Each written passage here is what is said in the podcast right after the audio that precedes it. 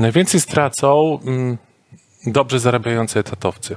Ci, którzy mieli zyskać na Polskim Ładzie, oni zyskiwali tylko w ujęciu nominalnym, a nie realnym. Jeżeli ktoś dobrze ułoży sobie swoją spółkę ZO i interakcję jako wspólnik z własną spółką ZO, to na tym Polskim Ładzie bardzo może zyskać.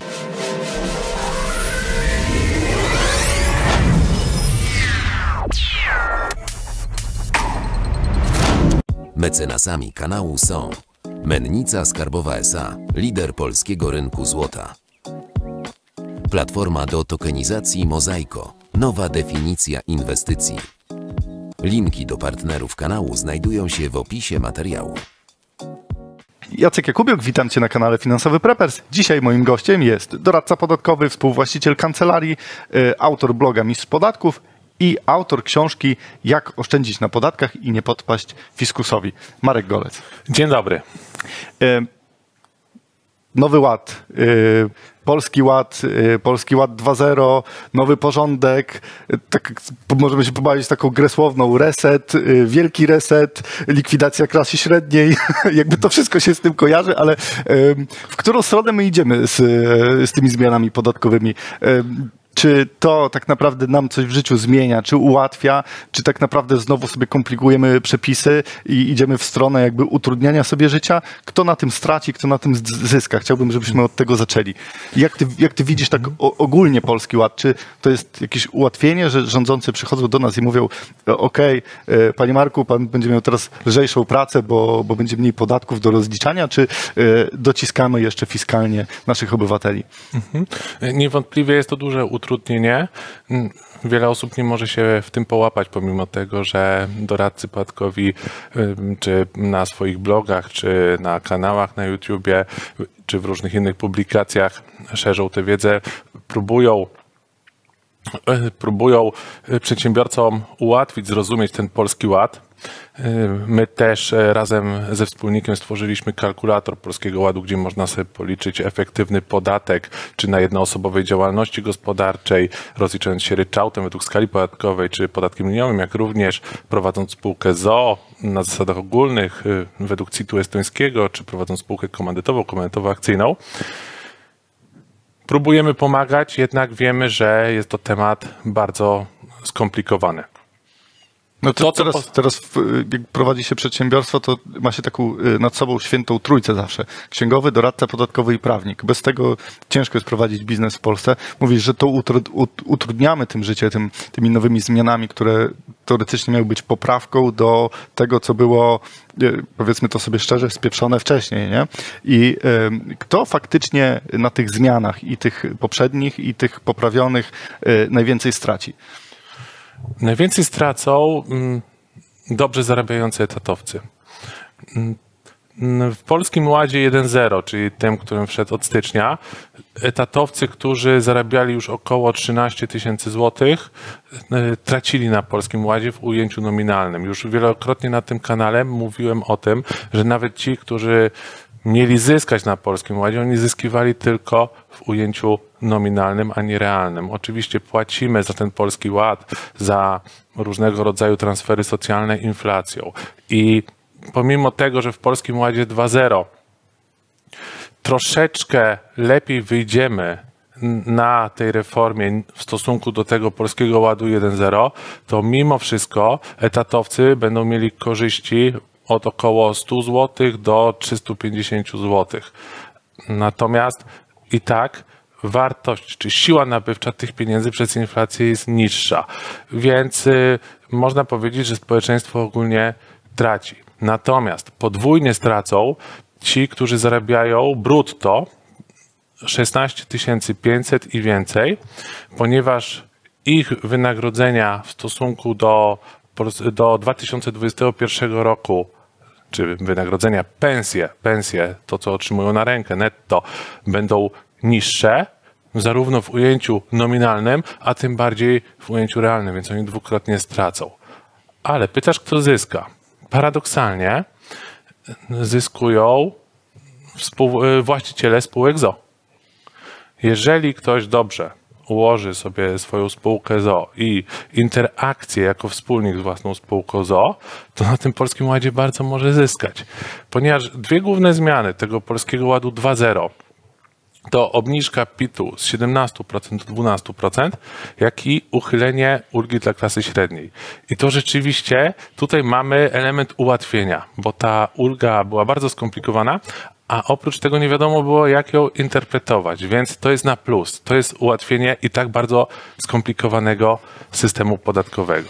Ostatnio słuchałem e, przemówienia naszego premiera, który mówił, że e, nie może być tak, że taki informatyk, kawaler, który jeździ na wczasy, ma za dobrze, więc jakby tutaj pracownicy, którzy zarabiają rzeczywiście jakieś konkretne pieniądze, bo zdobyli pewne kompetencje i wiedzę, na przykład programiści, e, widzę, że jakby w tą stronę idziemy. Tylko, że miał uzyskiwać ten szef, który pomaga jakby robić buty, czyli czy prowadzi jakąś tam e, swoją pracownię, działalność gospodarczą, to niestety nie, ale jakby użytkownicy spółek ZO e, wychodzą na tym na plusie. Co z tymi y, ludźmi, którzy prowadzą działalności? Bo takich chyba samozatrudnionych, takich ludzi, przedsiębiorców jest, y, znaczy, tak mi się wydaje, że jest bardzo dużo na rynku y, i te, jakby każdy, kto zaczyna swój biznes, chce zrobić coś więcej w swoim życiu, pierwsza myśl to jest zakłada działalność i próbuje ją doprowadzić do jakiegoś przyzwoitego, przyzwoitego rozmiaru.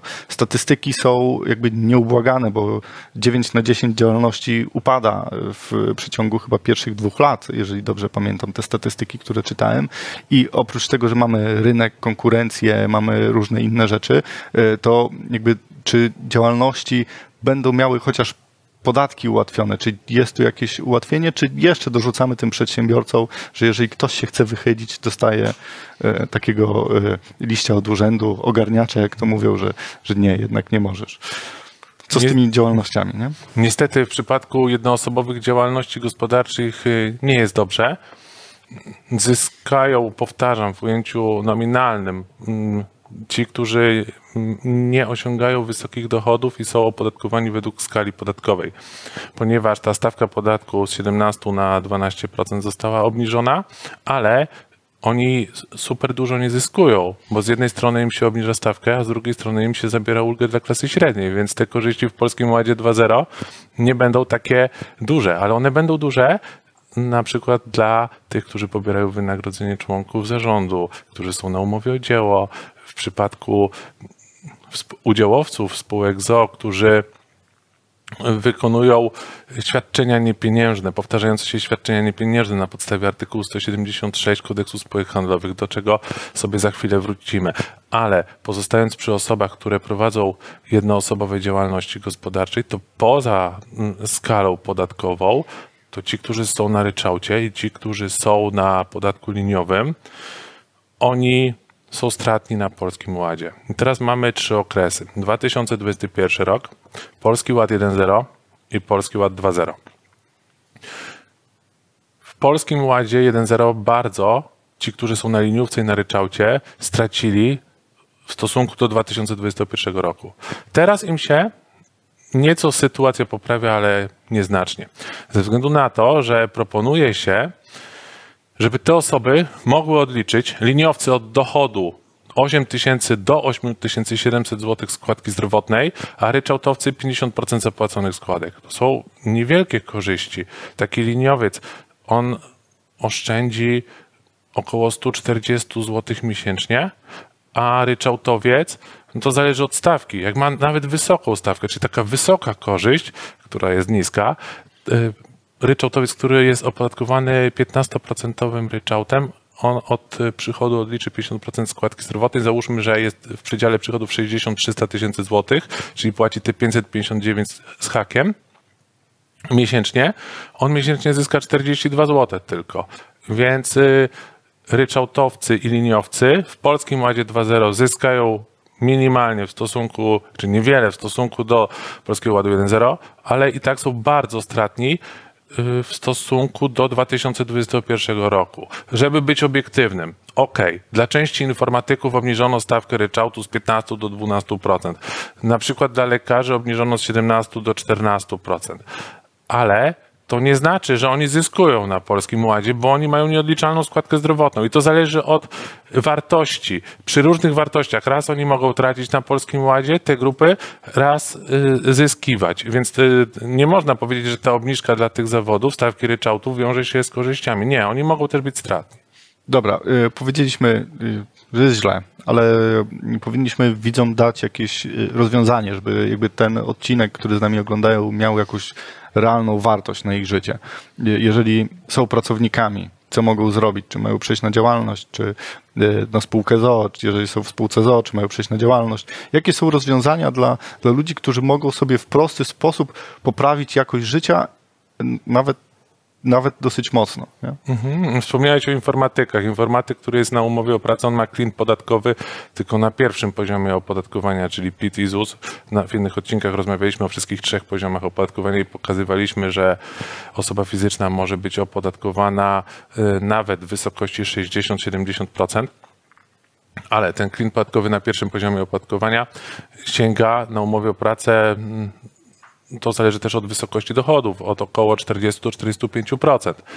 A informatyk, który jest na ryczałcie, y, jest samozatrudnionym, on płaci tylko 12% ryczałtu. Jak jeszcze mm, jest programistą, to może skorzystać z IP Boxa. W IP Boxie jest 5% podatek dochodowy, jest jeszcze mm, od tego roku składka zdrowotna w wysokości 4,9%, tak jak w przypadku liniowców. Więc y, Oczywiście korzystniej jest y, być samozatrudnionym. Pamiętajmy, że przy ryczałcie to efektywny podatek nie wynosi 12%, bo tam jeszcze dochodzi ZUS. ZUS na ryczałcie to składa i ZUS ubezpieczenia społeczne i ubezpieczenie zdrowotne. To ubezpieczenie zdrowotne w przypadku ryczałtowców ono jest korzystniejsze niż w przypadku liniowców czy skalowców y, często korzystne, to też zależy od wartości, ale jak ktoś już zarabia czy osiąga przychód większy niż 300 tysięcy złotych, jego składka zdrowotna wynosi te 1007 złotych i ona już nie będzie wyższa, czyli ona tutaj już będzie potem ryczałtowa, a w przypadku liniowców, skalowców ona y, nie ma swojego limitu. Ona wynosi albo 4,9% od dochodu w przypadku liniowców, albo 9% w przypadku skalowców. I, y, I jeżeli ktoś ma bardzo wysoki dochód, to płaci po prostu albo 4,9 albo 9%. A jeżeli jesteśmy na działalności, wykonujemy jakieś zlecenia jako taki samozatrudniony, czy, czy opłaca nam się przejść na spółkę ZO? Często tak, często tak yy, i właśnie w Polskim Ładzie 2.0 spółka ZO niezwykle zyskuje.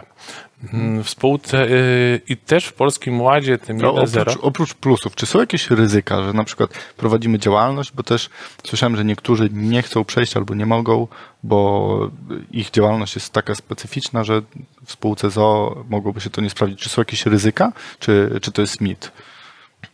spółka ZO raczej chroni przed ryzykiem. Być może na przykład adwokaci nie mogą prowadzić działalności w formie spółki ZO. To oni tutaj mają drogę zamkniętą.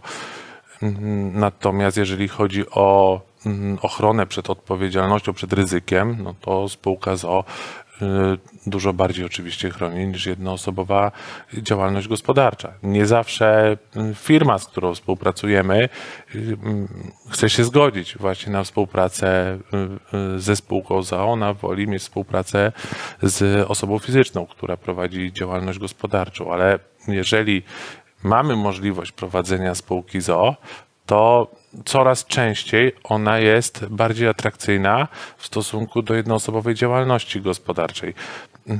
Jeżeli mm, Okej, ale nie zawsze spółka ZO jest y, wskazana. Na przykład, jeżeli mamy własne nieruchomości, zajmujemy się wynajmem, to niekoniecznie warto jest wprowadzać do, y, do y, spółki ZO własne nieruchomości. Może lepiej rozliczać się nawet w najmie prywatnym.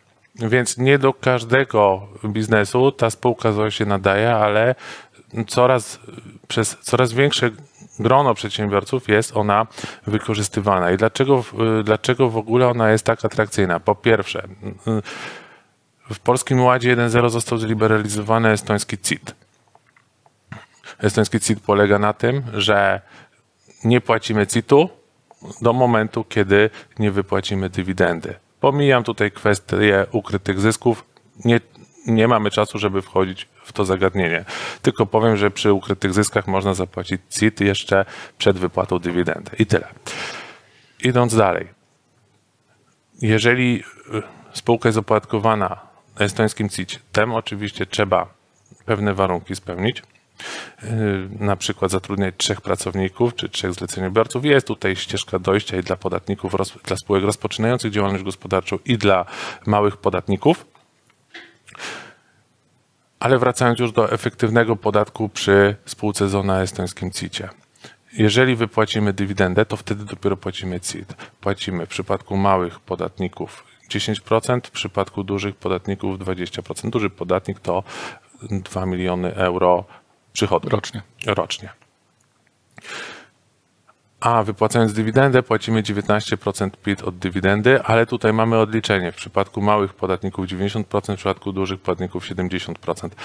I efektywny podatek wynosi w przypadku małych 20%, CIT plus PIT, podwójne opodatkowanie, w przypadku dużych 20%, 25%, gdzie na zasadach ogólnych jest to 26,29, dla małych i 34,39 dla dużych. Czyli to jest duża różnica y, w efektywnym podatku między estońskim CIT-em a zasadami ogólnymi.